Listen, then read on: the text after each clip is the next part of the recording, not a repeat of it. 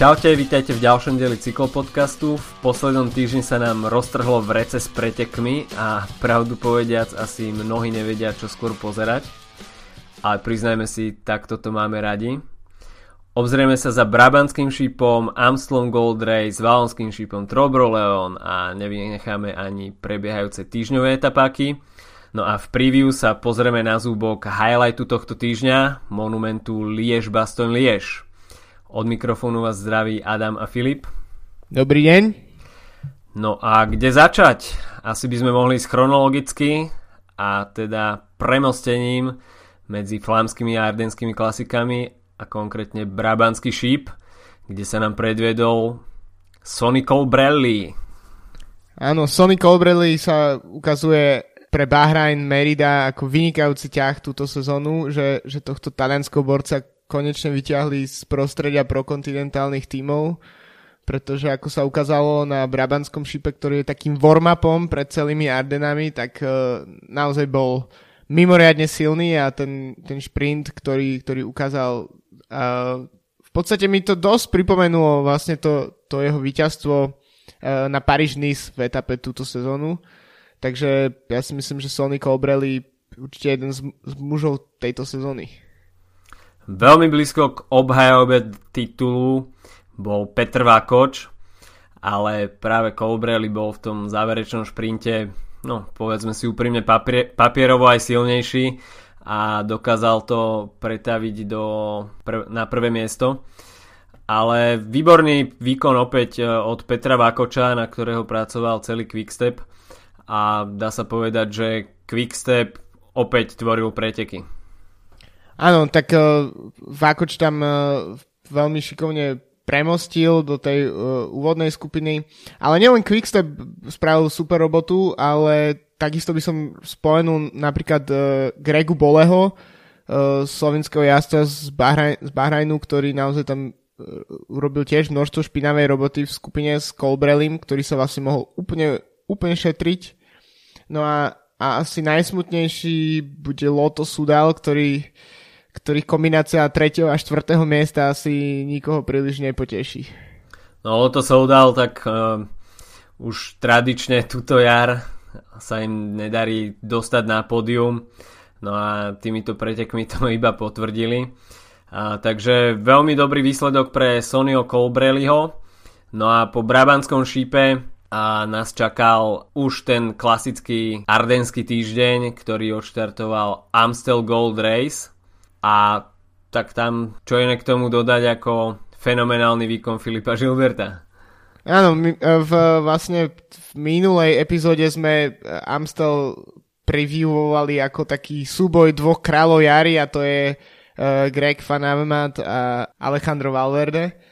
Ale nakoniec úplne iní dvaja králi uh, vlastne víťazi dvoch z troch doterajších monumentov tejto sezóny, Filip Žilber a Michal Kviatkovský si, si to rozdali v v veľmi, veľmi, veľmi ťažkom šprinte, v, e, kde mali silný protivietor a, a bolo to naozaj ich spoločný únik na záver bol naozaj super a musím povedať, že pre Amstel vynikajúci krok e, s tým, s tým presunutím Kaubergu, Uh, pretože aj keď to mnohí možno kritizovali alebo boli si ne, neboli istí, ako to bude vyzerať, tak nakoniec preteky boli o mnoho zaujímavejšie, ako si ich pamätám z uh, predchádzajúcich rokov. To určite áno, o tom nie je žiadnych pochyb, pretože ako sme boli zvyknutí, tak začalo sa pretekať o mnoho skôr, ako spoliehať sa na finálny výstup na Kauberg. A dá sa povedať, že takým jedným z rozhodujúcich momentov bola súboj o pozíciu do tej lavotočivej zákruty na najazde na Kruisberg, stúpania, ktoré má 800 metrov a 22% maximum.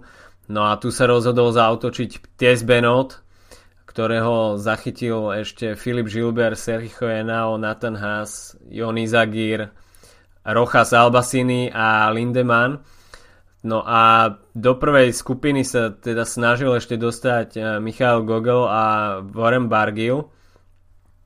No veľkú smolu tu mal Roman Kreuziger a obhajca prvenstva Enrico Gasparotto, ktorí sa ocitli v páde a nevyzeralo to s nimi úplne najlepšie, ale podľa najnovších správ tak Roman Krojciger nemá nič zlomené, iba nejaké narazeniny. A takisto v páde sa ocitol aj Filip Gilbert, ale ten sa rýchlo dokázal posadiť opäť na bicykel a nakoniec na Amsli vyhral, ale tá lekárska správa po pretekoch nevyzerá úplne najoptimistickejšie. No tak e, to, že si tam 160 km či koľko odjazdil z... Ani neviem to, ako to povedať. E, odjazdiť 160 km s, s poškodenou obličkou a ešte si k tomu dať na podu dve piva vyťazné, tak to chce naozaj veľa, veľké násadenie. Nie, no tak uh, Gilbert podal skvelý výkon, podľa mňa vôbec, vôbec na ňom neboli vidieť uh, vlastne dôsledky toho pádu. Išiel si úplne strojovo, veľmi, veľmi bez problémov si udržiaval uh, pozíciu v tej čelnej skupine. Takže človek by naozaj nepovedal, že toto je človek, to, toto je jazdec, ktorý sa potýka s nejakými problémami. No až potom sa ukázalo, že vlastne to je celý, že to je pre Gilberta koniec celej, celej kampane jarnej, čo je možno trocha škoda. Ale Tyš Benut, ktorého si spomenul a jeho, jeho vlastne vyprovokovaný útok, je, je tiež taký trocha paradoxný, lebo uh, skončil vlastne v tej, v tej, až tej tretej skupine vlastne s uh, Matthewsom a Fanavematom, takže tiež uh, to nedopadlo úplne najlepšie preňho, ale za to, že vyprovokoval ten, ten únik, tak tomu určite musíme poďakovať, pretože mali sme vpredu skupinu, ktorá bola, bola mimoriadne silná a boli tam skvelé mená, ale čo je pre mňa kľúčový moment pretekov, tak to je jednoznačne premostenie Michala Kviatkovského z, do tej skupiny, kde, čo bol riskant, riskantný pohyb, keďže vpredu bol Sergio Enao a mohlo to dopadnúť tak, že Sky by vyšli úplne s prázdnymi rukami a myslím si, že Uh, že Kviatkovský si trocha riskol, ale nakoniec, uh, nakoniec to pre Sky, no nedopadlo to úplne najlepšie, ale dopadlo to dosť dobre. No Tess Benot, tak sa mi zdá, že po pretekoch hovoril, že tam mal uh, v tie rozhodujúce nástupy uh, tej prvej skupiny nejaké technické problémy, tak sa mi zdá, že s reťazou. Takže aj to asi zapričinilo ten jeho prepad až do teda, hĺbky štartového pola. No ako si povedal, tak uh, ten kviatkovského ťah, tak to bolo niečo fenomenálne. Ako tam dokázal odpárať Grega Van Avermeta, Valverdeho, Felineho, Tima Valensa, takže ten jeho ťah to bolo, to bolo niečo bravúrne, ale teda táto štvorica, ktorá ostala za tou prvou skupinou, nebola až tak ďaleko a mohlo sa tie najbližšie kilometre stať, že, že si to jednoducho do tej prvej skupiny dolepia, ale nestalo sa tak a ten náskok vedúcej skupiny začal pomerne rýchlo narastať a tak sa mi zdá, že nakoniec to bolo až v maxime nejak okolo minúty. A 6,5 km pred cieľom sme opäť videli aktivitu Michala Kviatkovského. A to bolo už konkrétne na poslednom stúpaní dňa na Bemelerbergu. No a tento nástup Kviatkovského zachytil iba Gilbert a v tomto zložení v tejto dvojici bolo asi jasné, že už si jednoducho ten súboj o prvenstvo nenechajú uísť a nepustia medzi seba už nikoho iného. Nebol to žiaden, e, ne, nebol to žiaden náhodný únik, proste dvaja borci, ktorí majú mimoriadne silnú jar, uh, obidvaja už vyhrali toho množstvo.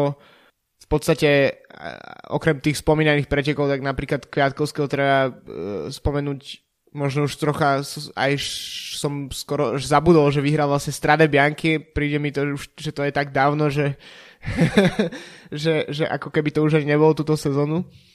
No ale e, čo podľa mňa veľmi zavažilo je to, že e, v tej, e, tej skupine za nimi, teda za Kviatkovským s Gilbertom bol JJ Rojas z Movistaru, takže vlastne mm, Valverde, ktorý bol v tej až ďalšej skupine, možno trocha prekvapivo, uh, s Fanamatom, s Matthewsom, a tak uh, si vlastne nemal dôvod Movistar sa postaviť na čelo tejto skupiny a, a, a ťahať.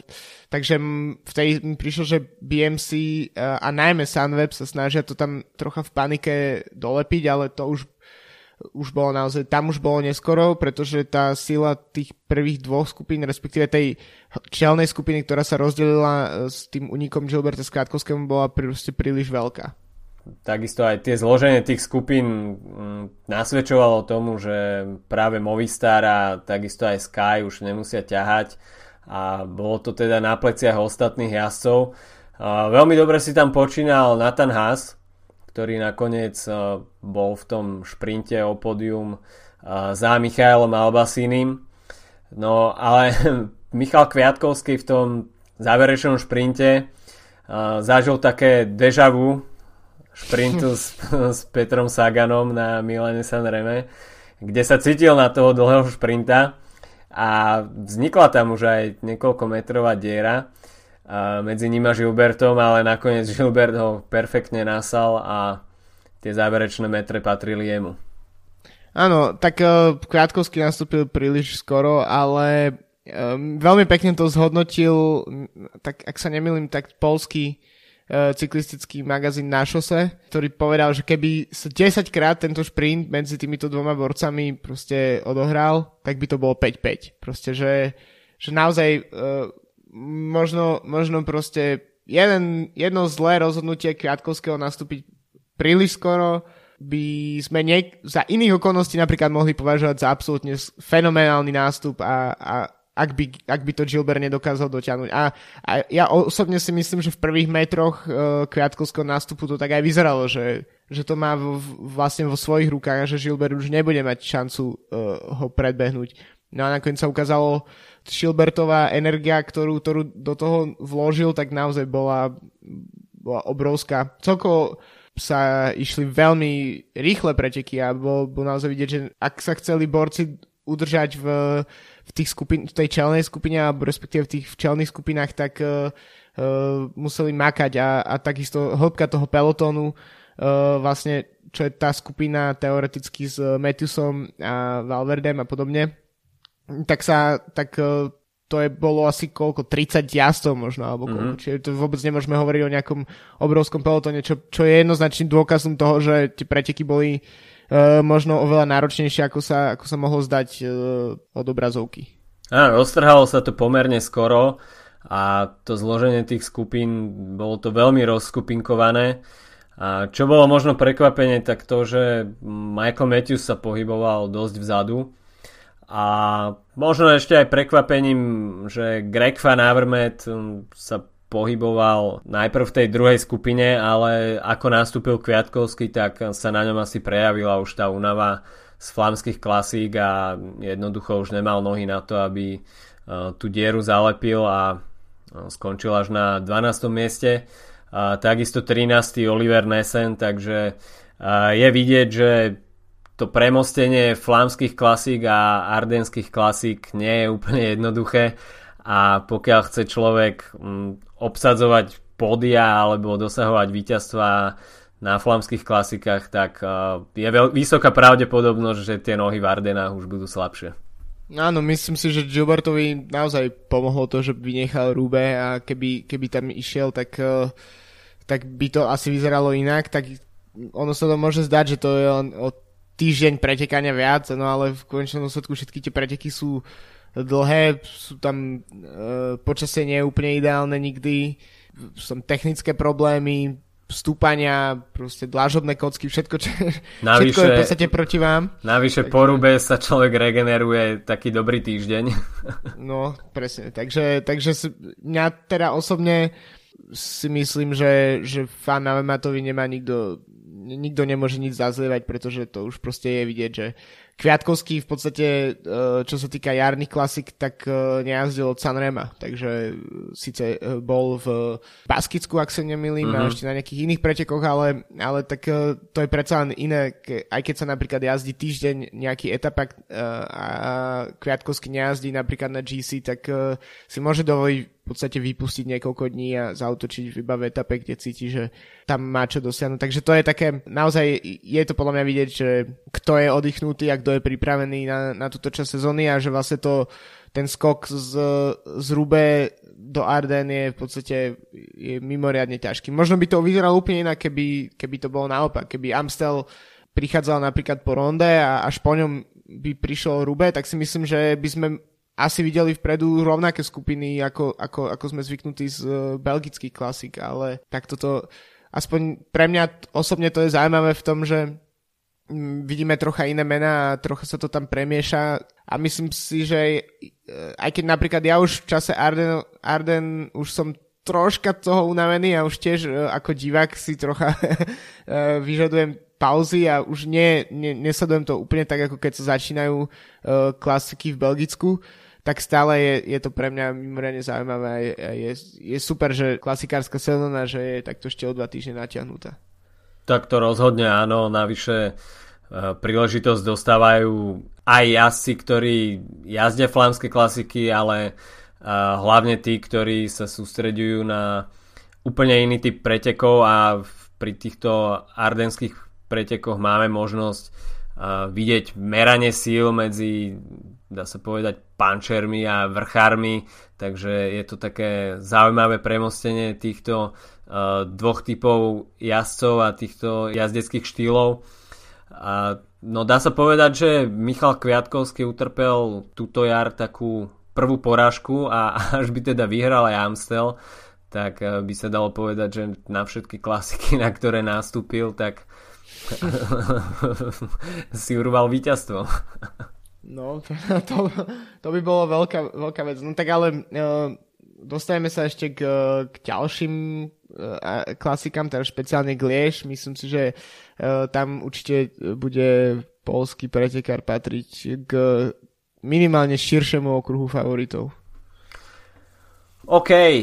A po Ansley Gold Race nám prišiel v stredu Valonský šíp a tam, čo k tomu dodať, Proste Murdehuj a Alejandro Valverde, tak to je kombinácia, ktorá jednoducho patrí k sebe. Uh, áno, dnes akurát som počúval uh, Cycling podcast, uh, kde bol rozhovor so uh, Samim Sanchezom, ktorý, ktorý povedal, že to je, že to je hora Valverdeho. uh, takže myslím si, že to je absolútne najviac vystihnuté e, pomenovanie pre, pre Murdehuj, pretože ten záver, no neviem to ani popísať, jednoducho všetci, hovoril som to aj minulý rok, hovorím to znova proste, všetci vyzerajú, že idú na pokraji svojich síl a Valverde vyzerá ako keby išiel po rovine, proste s takou pohodou a s, myslím si, že z tých, z tých uh, valonských šipov, čo si ja pamätám, tak uh, určite si nepamätám, že by mal až také uh, až taký odstup od, od druhého miesta, ako sa mu podarilo tento týždeň. No, Valverde tam ukázal naozaj svoju extra triedu a opäť potvrdil to, že pokiaľ pozná terén a má dobrú výkonnosť, tak je veľmi ťažké ho poraziť. No tento raz to nebol taký klasický priebeh toho valonského šipu, že sa čakalo až uh, na posledný výstup na Murdehuj. Už minulú sezónu ukázal uh, veľmi agresívny štýl jazdy na valonskom šipe Tim Valens, ktorý zautočil a nakoniec sa snažil o solový únik až do cieľa. Uh, nebolo mu to dopriaté a tento rok sa o niečo podobné pokusil Bobby Ungels, ktorý zachytil nástup Alessandra de Markyho a spoločne sa teda vydali smer cieľ sami v dvojici, ale táto snaha hoci bola veľmi nádejná, pretože Bob Jungels nasadil to svoje časovokárske tempo a dá sa povedať, že kilometr pred cieľom mal náskok vyše 20 sekúnd. Uh, takže ten nástup Boba Jungelsa bol celkom nádejný. No ale v Baliku začala veľmi pracovať Orika a, a ani tieto časovkárske schopnosti Boba Jungelsa nejako nestačili na to dotiahnutie tohto úniku až do cieľa. No a veľmi dobre si tam takisto počínal Sky s Giannim Moskonom a s Diegom Rossom, ktorí pomáhali Kviatkovskému a Sergiovi Enaovi. No, čo k tomu dodať? No, Bob Jungels ukázal, že ten valonský šip nemusí byť až úplná nuda a čakanie na posledný výstup na Murdehuj. Nie, ten, ten únik bol naozaj veľmi sympatický a uh, v podstate um, bol som až celkom prekvapený, v akom momente bol dostihnutý Jungels, takže uh, bola to teoreticky dobrá šanca pre Quickstep, ktorých jednoznačný líder uh, Dan Martin, od ktorého môžeme očakávať, že v sprinte, uh, ak to tak môžeme nazvať na Murdehu, uh, tak budem stíhať Valverdeho. No a takisto Quickstep mal ešte papierovo pred pár dňami mimoriadne silnú zostavu na Ardeny, okrem Dana Martina, tak uh, to bol spomínaný Gilbert a tiež Julian Alaphilippe, no ale obidvoch vyradil zranenie, takže, um, takže vlastne Martin zostal taký osamotený v, v, v tej pozícii favorita, takže myslím, že je veľmi pozitívne predtým, keď, uh, keď sa ukáže uh, borec ako je Jungels, ktorý sa nebojí uh, tam ísť dopredu a dokonca dosť dlho ťahať aj sám, takže um, určite to bolo zaujímavé, ale ja si osobne myslím, že valonskému šipu by sa možno zišla taká trocha rekonštrukcia, akú, akú zažil Amstel. Uh, no na túto tému sa vyjadroval aj Dan Martin po pretekoch a ten povedal, že rozhodne si nemyslí, že by sa valonský šíp mal nejakým spôsobom meniť, a pretože výstup na Murdehuj, tak to je proste identita týchto pretekov a myslí si, že pokiaľ by sa zmenila táto identita, tak už by to nebol ten istý valonský šíp. No a na otázku, že kedy vyhrá on valonský šíp, tak povedal, že asi si bude musieť počkať, kým odíde do dôchodku Alejandro Valverde. A myslím, že na to čakajú asi mnohí. A tak e, ja napríklad tiež osobne si nemyslím, že, že by musel prísť k niečomu tak radikálnemu ako na Amstli, že jednoducho odsunieme Kauberg e, niekde hlbšie. E, tiež si nemyslím, že, že by Murdehuj malo taký, takú váhu, keby bolo napríklad 20 km pred cieľom, ale vždy sa dá, vždy sa dá niečo vymyslieť tak, aby, uh, aby, to, aby priebeh pretekov bol zaujímavejší, aby to nebolo iba očakaní na posledných tých pár, pár minút, kedy sa začne stúpanie na, na Murdehuj, kde No ja osobne trpím spolu s tými jazdcami, keď, keď vidím to, to aká, aká stena na nich čaká. Takže akože tiež Eh, v tomto jednoznačne súhlasím s Daniel Martinom, že je to identita tých pretekov, je to naozaj ikonický, ikonický finish. No ale vždy, vždy sa dá niečo vylepšiť v tomto. Áno, Španieli by o tom vedeli povedať. Tí väčšinou vylepšujú trať nejakými parkovacími stĺpikmi, ktoré, ktoré väčšinou zdramatizujú preteky. ale OK. tak som to teda nemyslel. Spe, späť do reality.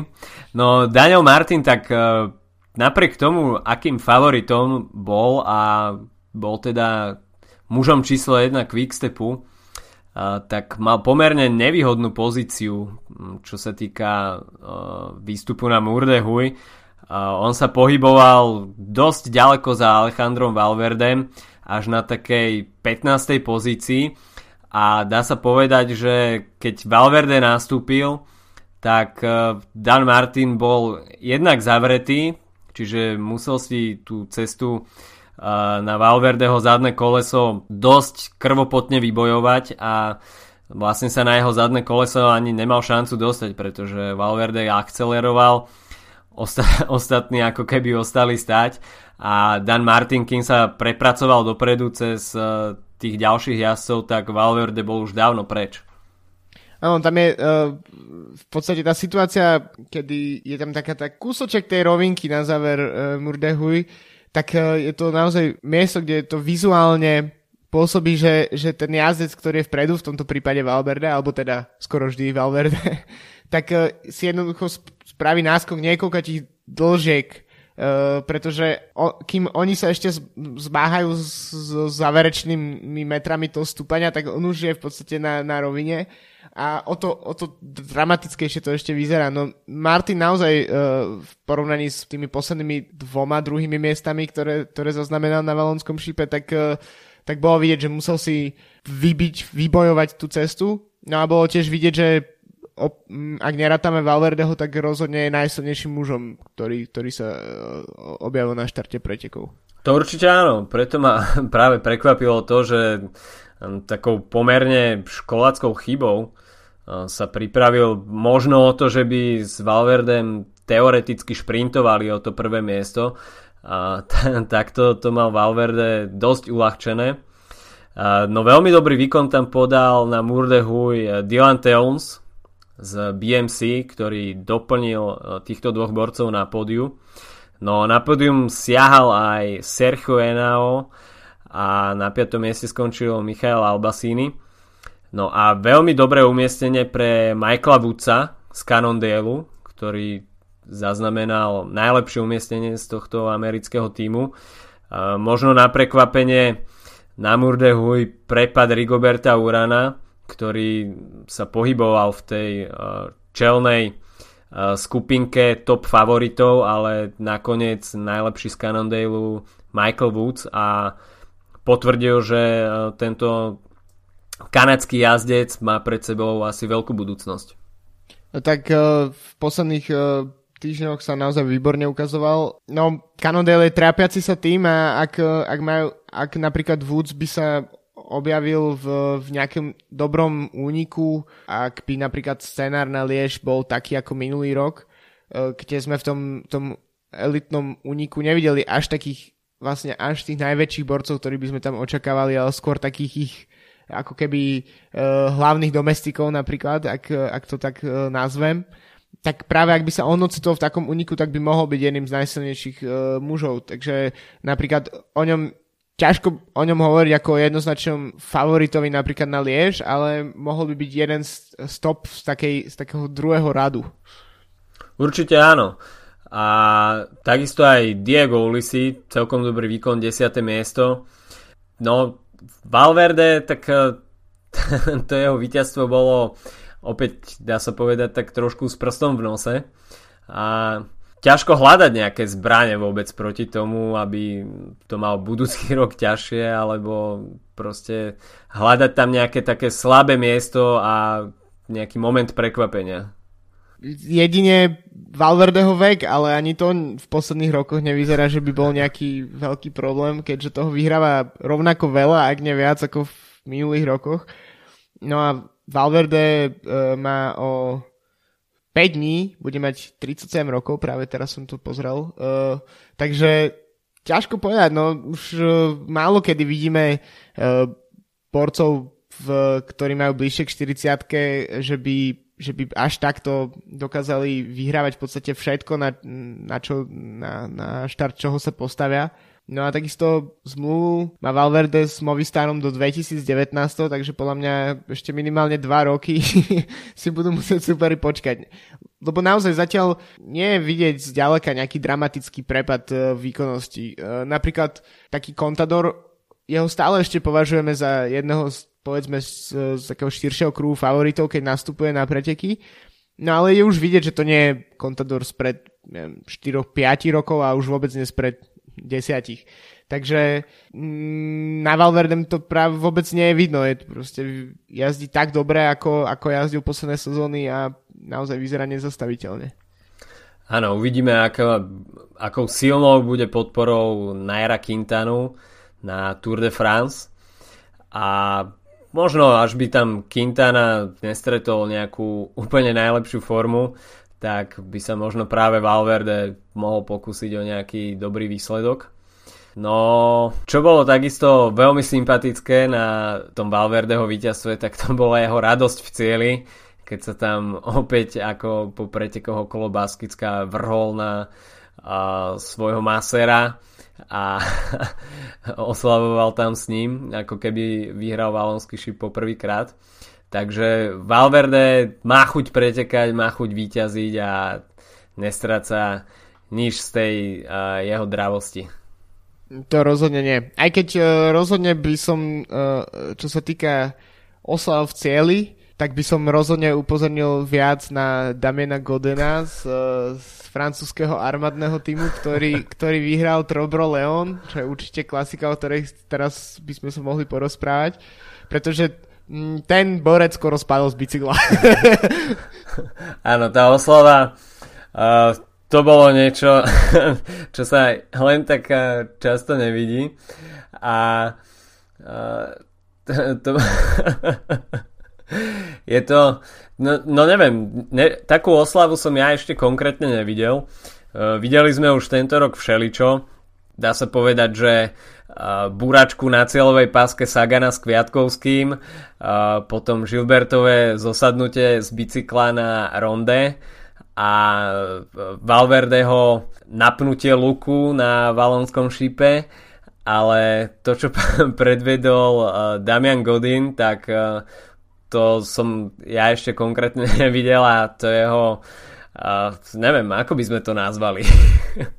ne, neviem, ja, mne, mne príde ako keby uh, každá jeho ruka uh, fungovala svojim vlastným nejakým spôsobom. To znamená, že každá jeho ruka sa tešila úplne inak, iným smerom a to proste ho, neviem, to akože udržal to, je to obdivuhodné, ale naozaj takú radosť uh, z, vyhraných, z vyhraného preteku som nevidel fakt dlho zasúžene teda, eh, keďže išlo o skvelý finish eh, tohto borca, ktorý ešte pred pár rokmi v, v drese Europcaru skončil 5. na Paríž-Roubaix, takže nejde o žiadneho anonymného mladíka, ale, ale skúseného pretekára, ktorý, ktorý dokonca v rozhovore povedal, že to je pre neho keby víťazstvo v Rube po tom, čo, čo prešiel vlastne z, z tých najvyšších uh, rangov francúzskej cyklistiky do, do tohto armádneho týmu, ktorý inak má mimochodom veľmi podobné dresy ako, ako, ako náš vojenský tým Dukla Banská Bystrica. Áno, a takisto za Armée de Terre jazdí aj Brian Alaphilippe, mladší brat Juliana Alaphilippa. A, takže celkom dobrá skvadra u tohto armádneho francúzského celku. No. Takisto, takisto to nebolo ich prvé víťazstvo v, v tom týždni, pretože vyhrali Paríž Troj uh, v, pred pár, pár dní predtým. To tiež sú vlastne preteky, ktoré sú súčasťou toho uh, francúzského pohára, kde, uh, kde sme videli v minulých týždňoch víťazstva aj Nasera Buhanyho a Arno Demara, takže to sú uh, preteky, kde sa vlastne stretáva uh, kontinentálna, uh, prokontinentálna scéna francúzska a s, vlastne s dvoma World Tour týmmi a ide o veľmi zaujímavé preteky, no ale Trobro Leon je jednoznačne čerešničkou na torte celého tohto podujatia. No Trobro Leon, tak to je, si myslím, sú preteky budúcnosti a, myslím si, že možno v priebehu niekoľkých rokov to prevezme pod patronát ASO a asi v budúcnosti môžeme očakávať nejaké uh, vyššie zaangažovanie uh, World Tour celkov. Asi áno, no tak uh, ide, tento rok sa jazdil 34. ročník, čo mňa osobne teda prekvapilo, myslel som si, že sú to o niečo mladšie preteky. A aby sme trochu povedali, o čo vlastne ide a prečo sú tieto preteky také zaujímavé, tak uh, je to vlastne taká francúzska obdoba Strade Bianche. Rozhodne to prináša trocha iný rozmer uh, takým klasikám jarným. Ide, ide o iný, iný typ závodenia. Takisto aj myslím, že ten príbeh, ktoré vlastne tie preteky uh, rozprávajú tým, že tam nevidíme tie klasické mená a tak, je to vlastne spôsob, akým spoznať trocha aj tú prokontinentálnu scénu a ako ich uh, napríklad na takýchto ťažkých cestách, ťažkých úsekoch uh, porovnať s, s tým, ako jazdí napríklad FDŽ alebo uh, alebo Direct Energy, že vidieť aj na výsledkovej listine, že napríklad Arno Dema prišiel do, do cieľa 7. a Sylvain Chavanel z uh, Direct Energy 9. Takže máme tam borcov, ktorí, ktorí majú už vyhraté svoje preteky a napriek tomu uh, rozhodne nemôžu tam patriť k, k favoritom. Navyše uh, finišuje sa na okruhu, takže je to aj divácky atraktívne pre ľudí, ktorí sú priamo na trati. A čo je ešte zaujímavé, tak napriek tomu, že sa finišuje tým okruhovým štýlom, tak rozhodcovia nechajú dokončiť aj tých jazdcov, ktorí sú dobehnutí okolo. Takže nie je tam ten systém, že pokiaľ je jazdec dobehnutý, tak rozhodca ho z pretekov stiahne, ale ja si vlastne jazdcom je umožnené tieto preteky dokončiť nie, že by ich bolo tak veľa. Tento rok ich dokončilo šes, niečo cez 60, takže uh, nebolo tiež naj, najjednoduchšie uh, počasie na, na, pretekanie po, na pretekanie po takýchto cestách, takže uh, no, tá hĺbka toho pelotonu nebola nejaká obrovská. No a takisto, čo je priťažlivé na týchto pretekoch, tak to je uh, cena pre víťaza a to je už to nami mnohokrát spomenuté prasiatko s ktorým sa samozrejme tento rok aj odfotil Dan Craven. A ka- každoročná povinnosť proste musí byť. Takže uh, hipster pelotonu bol prítomný uh, aj na tohto ročnom Trobro Leon. Uh, takže tohto ročnú edíciu máme za sebou a veľmi úspešnú, takže myslím si, že do budúcich rokov možno očakávať vzrast záujmu o, o tieto preteky v na severozápade Francúzska. Určite. Ešte k tomu by som uh, dodal, že víťaz tu, tu získava prasiatko, tak uh, na pretekoch Paríž Camembert minulý týždeň, uh, ktoré vyhral Nasser Buhany, tak tam zase podľa očakávania víťaz dostane plesnivý sír vo, toľko, koľko váži. Takže Nasser Buhany myslím, že bude mať celkom slušnú zásobu z francúzského síra. No, pokiaľ by to mal zjesť celé on sám, tak uh, asi, asi by nejaké to kilečko pribral. S Betancúrom by sa mal Karol z Betancourt by asi veľmi rád privítal. Nepohrdol by. Takúto dávku syra. A... A od Betancura sa vráťme ešte k ženskej cyklistike, keďže uh, Ardenský týždeň má svoj aj ženský ekvivalent vo World Tour kalendáre. Takže videli sme zatiaľ uh, Amstel Gold Race aj Valonský šíp, ktoré mali v podstate veľmi, veľmi, veľmi podobné obsadenie pódia. Vlastne Anna van der Bregen, aktuálna európska šampiónka a olimpijská víťazka, roztrhala konkurenciu v obidvoch pretekoch uh, s tým, že veľmi pomohlo to, že uh, v rozhodujúcich únikoch mala vždy po ruke Lizzie Degnan, jej tímovú kolegyňu z Bols Dolman.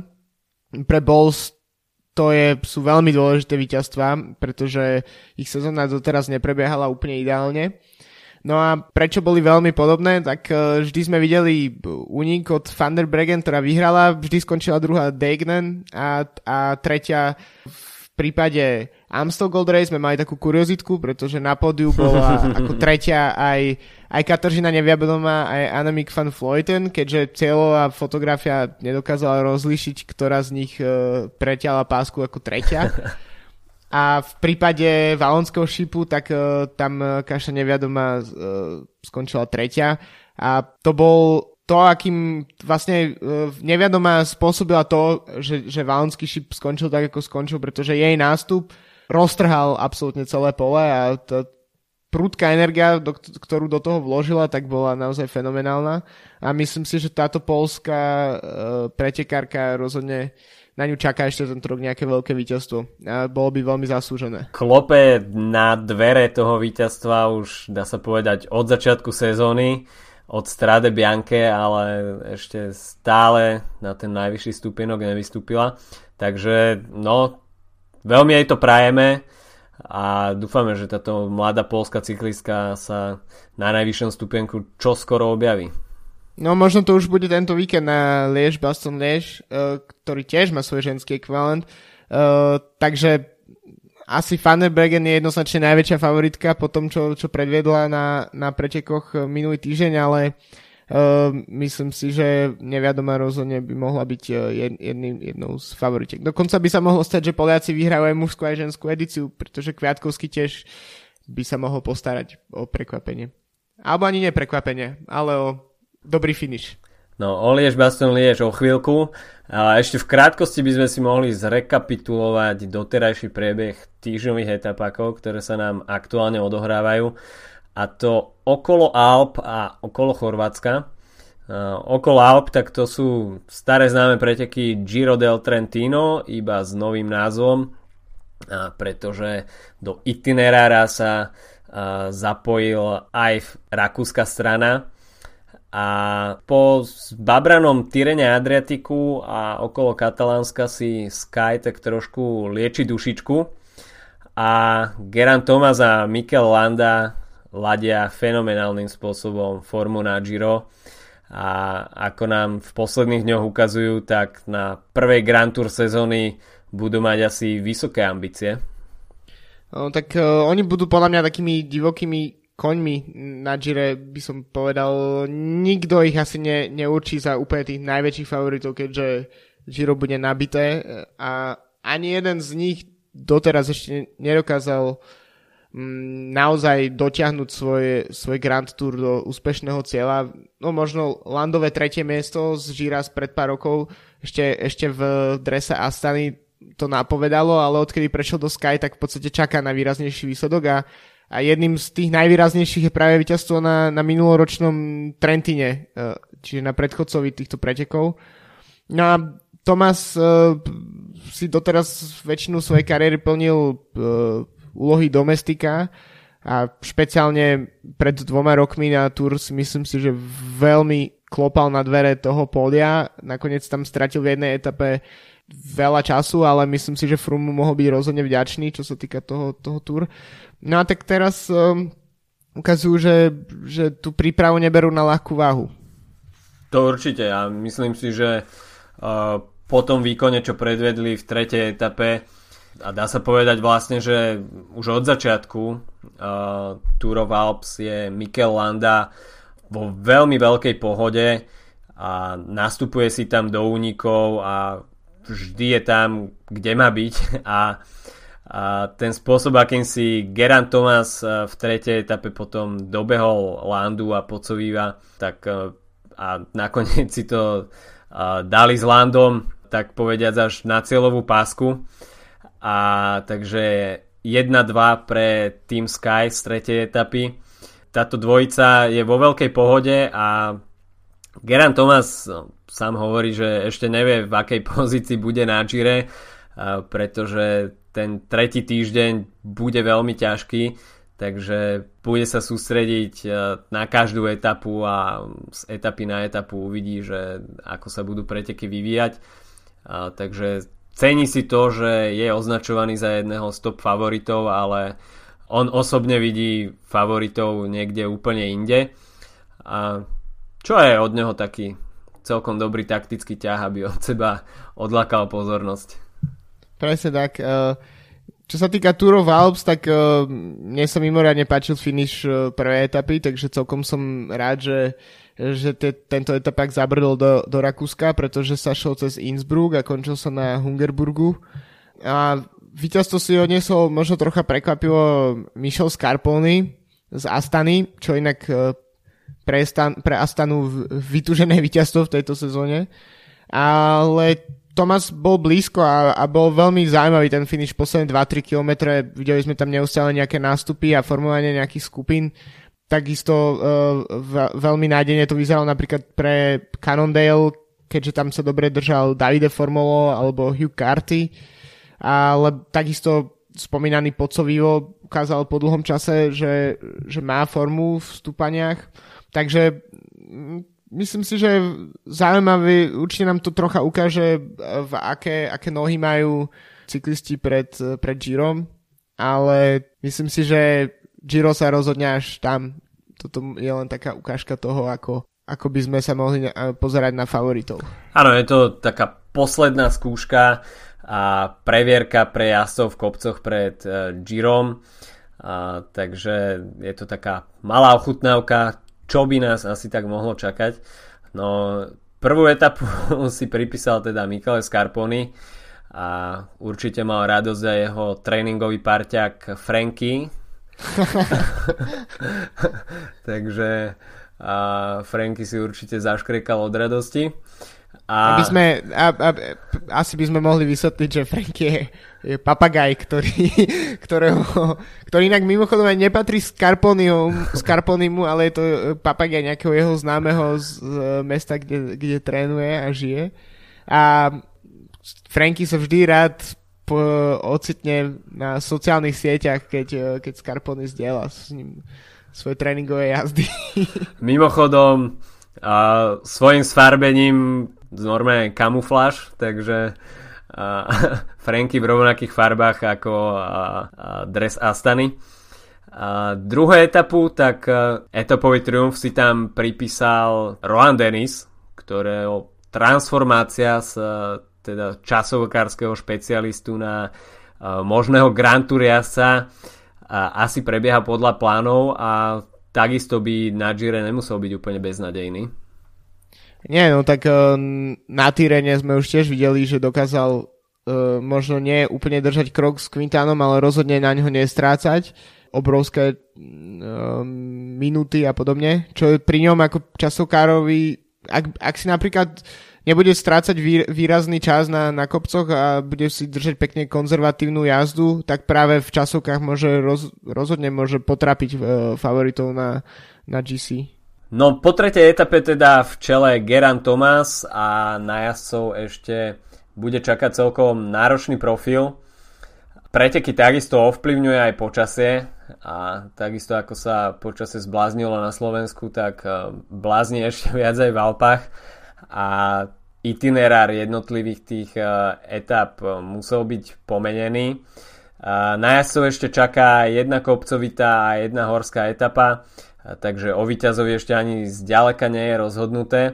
A Geran Thomas má perfektne ale našlepnuté za víťazstvom fialového dresu. Je to asi, je, je to asi fialová. A... Ja som nikdy vo farbách nebol dobrý. Ostaňme pri fialovej. 16 sekúnd tam stráca Domenico Pocovivo a takisto nie je úplne beznadejný aj Thibaut Pinot so stratou 19 sekúnd alebo Michele Scarponi. A top 5 uzatvára Davide Formol z Cannondale, ten stráca 31 sekúnd. No a synchronne z okolo Alp nám prebieha aj etapa okolo Chorvátska. A tam je zatiaľ veľmi pekné predstavenie týmu Spojených Arabských Emirátov, o ktoré sa postaral v prvej šprinterskej etape Saša Modolo a v druhej etape s horským dojazdom domáci Kristian Durašek. A tretí v etape skončil Vincenzo Nibali. A krok s vedúcou skupinou dokázal držať aj Jan Hirt z CCC Sprandy Polkovice, ktorý je na štvrtom mieste aj priebežne. No možno také malé prekvapenie, že Vincenzo Nibali v tej štvorici nebol úplne najrychlejší na tom horskom dojazde Mňa skôr prekvapuje, že, že Nibali jazdí vôbec uh, chorvátsky etapách. Uh, skôr by som ho čakal práve na Tour of Alps s inými favoritmi. No ale uh, okrem Spojených Arabských Emirátov, tak uh, naozaj CCC si drží veľmi solidné pozície. Okrem Jana Hirta, tak uh, je tam aj uh, v top 5 momentálne Felix uh, Grossartner, No a takisto uh, mladý český nádejný cyklista Michal Schlegel, ktorý je na 10. mieste. Vlastne Schlegel minulú sezónu, ak sa nemýlim, tak eh, jazdil ešte v, v, vlastne v tom farmárskom týme Etixu, Klein Constanta, ktorý uh-huh. už neexistuje. Uh, takže tiež uh, veľmi slušný výsledok. No na jazdcov ešte čaká tretia etapa, ktorá má zvlnený profil, takisto aj štvrtá. No kráľovská etapa bude mať číslo 5 a tam jasu bude čakať konkrétne dvojité zdolanie stúpania Učka. No a šiestá etapa, tak to už bude re, v režii šprinterských vláčikov v uliciach Záhrebu. V drese vedúceho pretekára teda máme zatiaľ Kristiana Durašeka z týmu Spojených Arabských Emirátov. A no 4 sekundy stráca Jean Rosson z Caja Rural a na treťom mieste Vincenzo Nibali. A, takže o celkovom víťazovi okolo Chorvátska sa rozhodne ešte v tých najbližších etapách, o ničom ešte nie je definitívne rozhodnuté. A, takže máme sa ešte na čo tešiť aj okolo Chorvátska. A máme za sebou už aj majstrovstva sveta v dráhovej cyklistike, kde sa predstavili aj slovenskí reprezentanti. Filip Taragel skončil v Skreči na 17. mieste a celkom dobré umiestnenia priniesla domov Alžbeta Pavlendová. Pavlendová sa predstavila až e, v troch e, disciplínach. V bodovačke skončila 13. v Omniu 13. v Skreči 12. takže myslím si, že to jednoznačne ukazuje, kde sa v porovnaní so svetovou špičkou nachádza, keďže tie e, umiestnenia sú veľmi vyrovnané. No, tak ako sme sa bavili minulý týždeň, na to, že sme krajina, ktorá nemá velodrom, tak uh, sú to veľmi slušné umiestnenia v, v top 20. Takže môžeme určite pogratulovať našim reprezentantom. To rozhodne áno. A takisto môžeme pogratulovať aj do Českej republiky, a to konkrétne Tomášovi Bábkovi, ktorý skončil tretí v Kejrine a na jednom kilometri s pevným štartom si ešte opriečku polepšil, takže skončil druhý, takže dve medaily tohto českého reprezentanta z majstrovstiev sveta v Hongkongu. No a keď sme už rozprávali o Gire a Grand Tour, tak e, novinka prišla z týmu Orika a to konkrétne Simon Yates nebude štartovať na Gire a bude pomáhať Estebanovi Chávezovi pri jeho premiére na Tour de France je to asi spôsobené tým, že e, Chávez e, už nejaký čas e, neštartoval na pretekoch vlastne v po skončení australskej letnej sezóny sa mu vrátili problémy s kolenom. To bolo približne v čase, keď boli majstrovstva Kolumbie a odtedy sme ho na štvrte nevideli, takže jeho regenerácia pravdepodobne prebieha v poriadku, ale Orika si takto chce poistiť, že bude mať naozaj borca, ktorý bude uh, siahať po tých najvyšších priečkach na, na, na Grand Tour.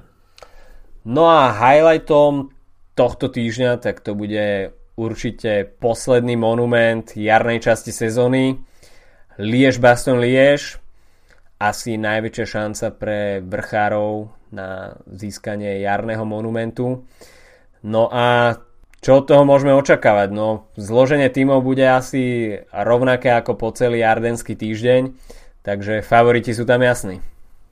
No, tak uh, jednoznačne musíme začať pri Alejandrovi Valverdem. Myslím si, že iný, to, iný top favorit v hre nie je momentálne, čo neznamená, že, že na tejto trati je Valverde neporaziteľný. Videli sme minulý rok, uh, keď sa mu nepodarilo zachytiť uh, ten rozhodujúci únik.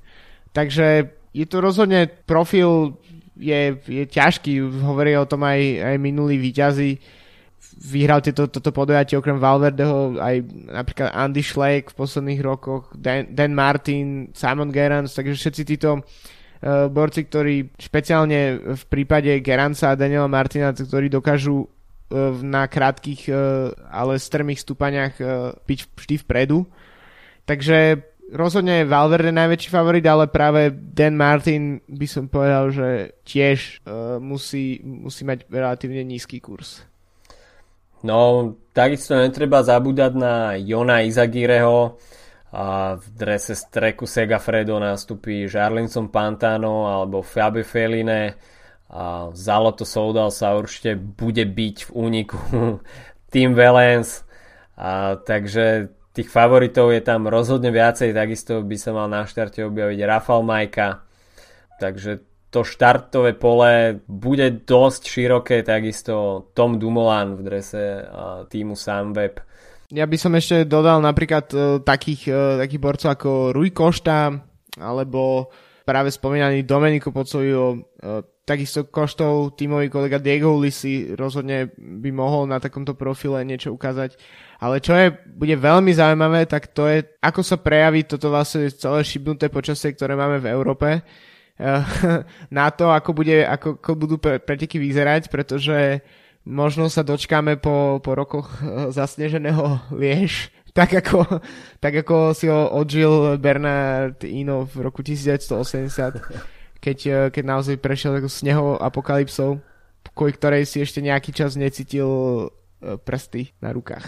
No, čo som pozeral najnovšiu predpoveď, tak malo by byť nejakých 10 stupňov a malo by byť slnečno, takže v, to, v tomto smere ťa asi sklamem. A, ale asi pomohli modlitby Michala Kviatkovského, ktorý sa vyjadril, že dúfa, že bude dobré počasie a nebude sa tam niekde brodiť v snehu. A, takže takisto v týme Sky Kviatkovský, Sergio Enao, Gianni Moscon, zabijem si, by som mal postaviť na štart ešte Greg Van Avermaet, takže tá štartovka opäť veľmi nabitá v týme Spojených Arabských Emirátov Luis Menties, Diego Ulisi. No minulý rok si pripísal svoj prvý monument a vôbec prvý monument pre tým Sky Wout Pulse. takže možno očakávať, že opäť nejaké nové meno na víťaznej listine Liež Baston Liež. Ja si myslím, že je to dosť možné. Ja, takto, myslím si, že poraziť Valverdeho na Liež je, je oveľa pravdepodobnejšie ako, ako na Valonskom šípe. Sú to, sú to preteky, kde ukázal v minulosti, že je naozaj e, mu sedia absolútne, ale nie je to, nie je to proste tá, nie je to Murdehuj, kde, kde nikto na ňo nemá. Takže myslím si, že uh, ak má byť Valverde poraziteľný, tak to, má, tak to by malo byť práve tu. Aký je teda tvoj typ na víťaza? No, ťažko, neviem, neviem, si, neviem sa rozhodnúť a tak skúsim možno nie úplne takého očividného favorita a to je Tom Dumoulin, pretože ma veľmi prekvapilo, ako dobre jazdil Strade Bianche, uh, takže aj keď sme od neho ešte v jednodňových klasikách nevideli žiadne výsledky, v podstate to nie je typ pretekov, na ktoré by sa sústreďoval, ale myslím si, že dobre sa naladiť pred eh, Grand Tour sezónou by mohlo byť pre Dumolana veľmi pozitívne. Ale čo sa týka typu od srdca, tak tam uh, dopral by som víťazstvo Rafalovi Majkovi. No, môj typ od srdca, tak to je Tim Valens. A veľmi rád by som ho videl v nejakom uh, samovražednom kamikadze úniku, ktorý by áno, áno, konečne áno, áno. dokázal dotiahnuť do cieľa. No a taký typ z rozumu, hm, tak tým by mohol byť uh, no, taký šialený typ z rozumu. No, tak to by mohol byť nie. Rigoberto Urán. Ale Výborne. no, je to po tom, čo predvedol na Valonskom šípe, ako tam strátil paru, tak uh, je to možno menej pravdepodobné, ale predsa len stúpania na Liež Basen Liež a Murdehu je niečo iné a nie je to až také strmé. A takže, no veľmi by som to doprial Rigobertovi Uranovi a až nájde také nohy, ako mal na a, okolo Lombardie minulý rok, tak a, e, myslím si, že vôbec nie je beznadejný. Určite nie, ja by som to tiež doprial. E, vlastne som tiež som sa pohrával s myšlenkou, inak obidvoch tvojich typov som sa chcel zaradiť a nakoniec som zmenil názor. Možno preto, že som tušil, že tam strelíš toho Velenca. Ale som rád, že ani jeden z nás nevybral ten, ten najviac očividný typ uh, Alejandra Valverdeho. No, tak uh, je asi trošku zbytočné typovať Valverdeho, pretože je vysoká pravdepodobnosť, že to nakoniec vyhrá. Takže tento raz som nechcel byť taký mainstreamový. Aj, my typujeme na prehry, nie na víťazstvo. no, keď sme ešte pri typovaní, tak môžeme vyhodnotiť súťaž o plagát Amstel Gold Race a tam sa víťazom stáva Marian Trnka, ktorý tento raz nemal konkurenciu.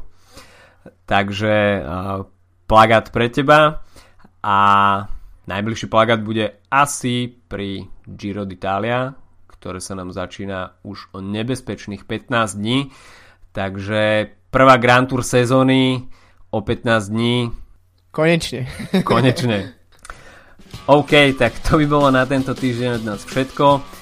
V nedelu na nás čaká posledný monument jary a snad sa počasie umudrí, aby si borci nemuseli rozmrazovať prsty. A kto má chuť na pretekárske dňanie u nás doma, tak v nedelu má možnosť na V4 Race so štartom v Bratislave a finišom na Slovakia Ringu. A podrobnosti nájdete na cyclinginfo.sk, kde je aj konkrétny časový rozpis. A, takže všetci pretekov chtiví sa majú možnosť pozrieť na tieto preteky organizované v rámci projektu V4 Race. Pekný zvyšok cyklistického týždňa. Čaute. Čau.